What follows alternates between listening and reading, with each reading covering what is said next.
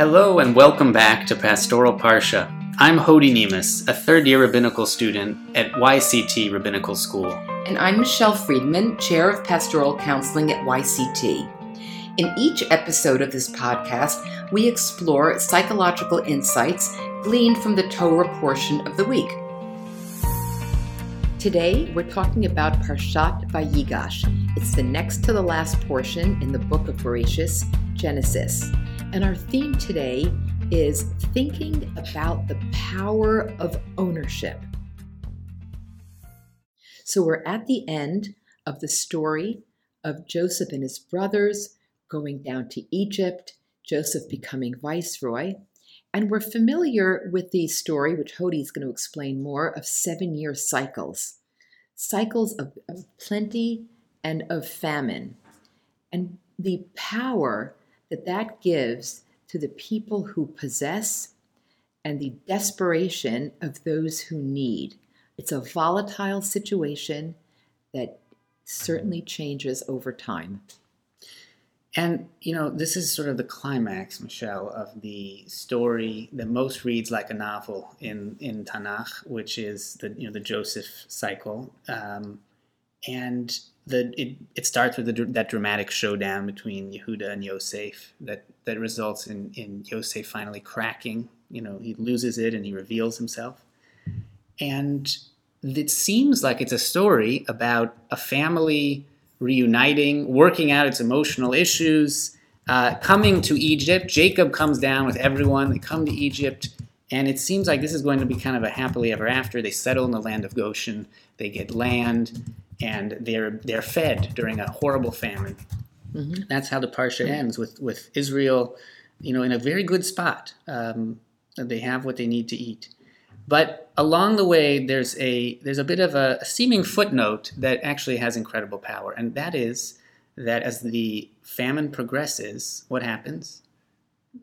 The Egyptians give up their power and their land to Joseph. They're increasingly desperate. That's right. starving. They are starving. They feel they have no choice, and uh, they come to Joseph. They ask for food. Initially, they pay for it. And let's not forget that Joseph. They know he's a Hebrew, and the Hebrews are despised by the Egyptians, but he holds the power now. That's right. The Hebrews are, are shepherds, and yet now one of their number is is viceroy. And it's interesting because the Pharaoh gives the outsider this power, which right now everybody's desperate for food, so they're going to do anything but they're also going to despise him. That's right, because of because of his power. Mm-hmm. So when their money runs out, you know, they they give up their their livestock, and um, and eventually, this is now I'm reading from uh, chapter forty seven, verse eighteen. It says that. Um, ותיתום השנה ההיא ויבואו אליו בשנה השנית ואמרו לו לא נכחד מאדוני כי אם תם הכסף ומקנה הבהמה לאדוני. They say basically, we're not going to withhold to hide from you Joseph, that our money and our livestock are gone.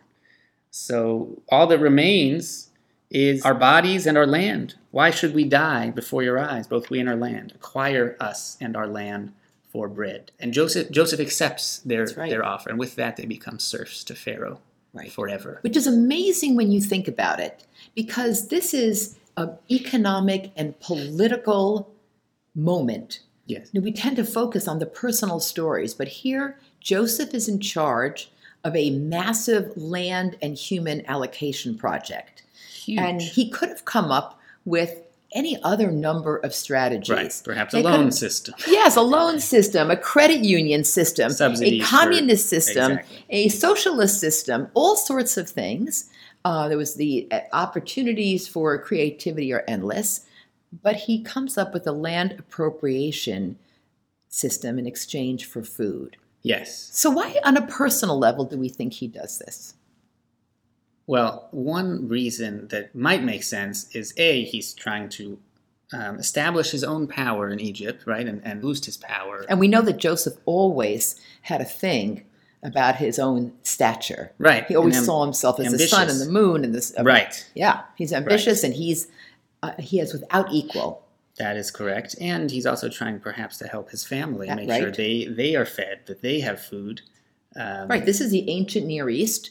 They are an outsiders. The Egyptians don't want to eat with them, Yes. and he is going to shore up their political power in a foreign land. Yes. Now we could read him more charitably, and, and most of our tradition does, and say perhaps that uh, he thought this was the best way to save Egypt. You know, Sure. t- a, government uh, government ownership of everything, and, and the government will sort of distribute accordingly. Absolutely. This is a, a time of, of probably tremendous anxiety, the people on the verge of rioting. Exactly. And they need to have central control by a stable government that will dole out the um, commodities, which are in short supply or limited supply, fairly. And they have to plan ahead because it's going to be seven years of famine. That's right. But once you take control of people, Right. you don't know what's going to happen, the ripple effects of that action. And what does happen, Michelle? Generally, they hate you. They hate you. Yes. Exactly. And and a few generations later, We know what happens. What's going to happen in our next book here in the book of Exodus? the Egyptians reperpetrate what was done to them. That's right. They enslave the Hebrews, right? They were enslaved, and now they go along with Pharaoh's plan to enslave the the, the those who don't have uh, power among them, the Hebrews. That's right. We don't have any history about how this happens. We don't know what the gradient is Exactly. from being the guys on top to being enslaved, but we do know that it happens. I'm thinking about the verse that you read about the negotiation for land and food. And it's a whittling down kind of negotiation. And actually, as we were preparing for this, I was reminded of another negotiation in the book of Genesis when Abraham negotiates with God in Vayera about Sodom and Gomorrah, Sodom and Gomorrah. When Abraham says, Wait a second, God, you're about to destroy these cities. What if there are some righteous people there? What if I find you those righteous people? And God and Abraham negotiate down from 50 to 10. If Abraham can find 10 righteous people, God won't destroy the cities. And so, too, here we see that there's a negotiation process from money to livestock to land to to ourselves, our bodies, our Right. our, So uh, it's almost going like the negotiation process feels similar, but the end result, the Yes. actual core of it is the opposite. A hundred percent, because the Avraham story is about protecting innocent individuals, the power of individuals who are righteous, and this is about sort of progressive erasure of the individual, Right. progressive enslavement, pushing the individual into an enslaved collective. Right. Um, and, and that is what tends to happen in these um, societies, especially in, in the ancient world, but even today, where there's a powerful leader um, which who has control over uh, you know the organs of uh, of the state. And you know Benjamin Franklin actually cited this at the Constitutional Convention, this example of of Joseph and Pharaoh, and he said there is scarce a king in a hundred who would not, if he could, follow the example of Pharaoh, and I would add of Joseph, get first all the people's money, then all their lands, then make them and their children servants forever. Wow. That's amazing. But what's even more amazing is what the Torah does with this whole negotiation thing and with these seven year cycles. Because rather than re-perpetuating trauma, having more and more cycles of whittling down and of despair, what does the Torah do?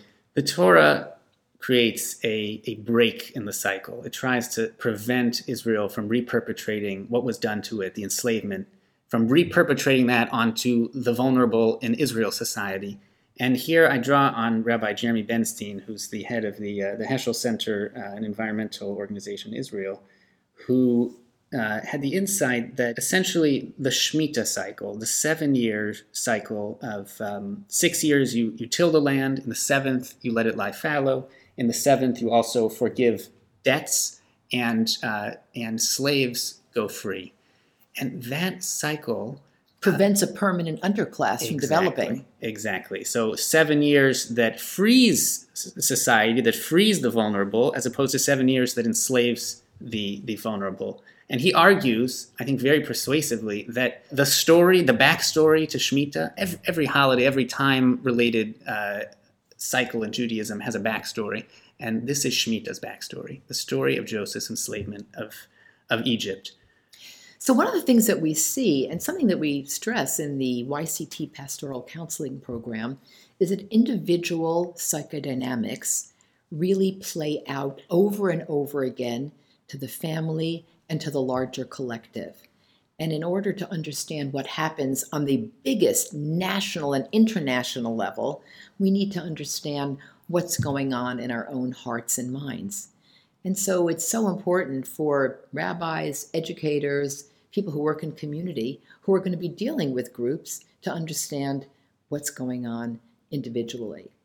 And I think we see in our current political moment so well that underlying a lot of uh, political opinions is emotion and psychology and, and people's previous traumas and experiences.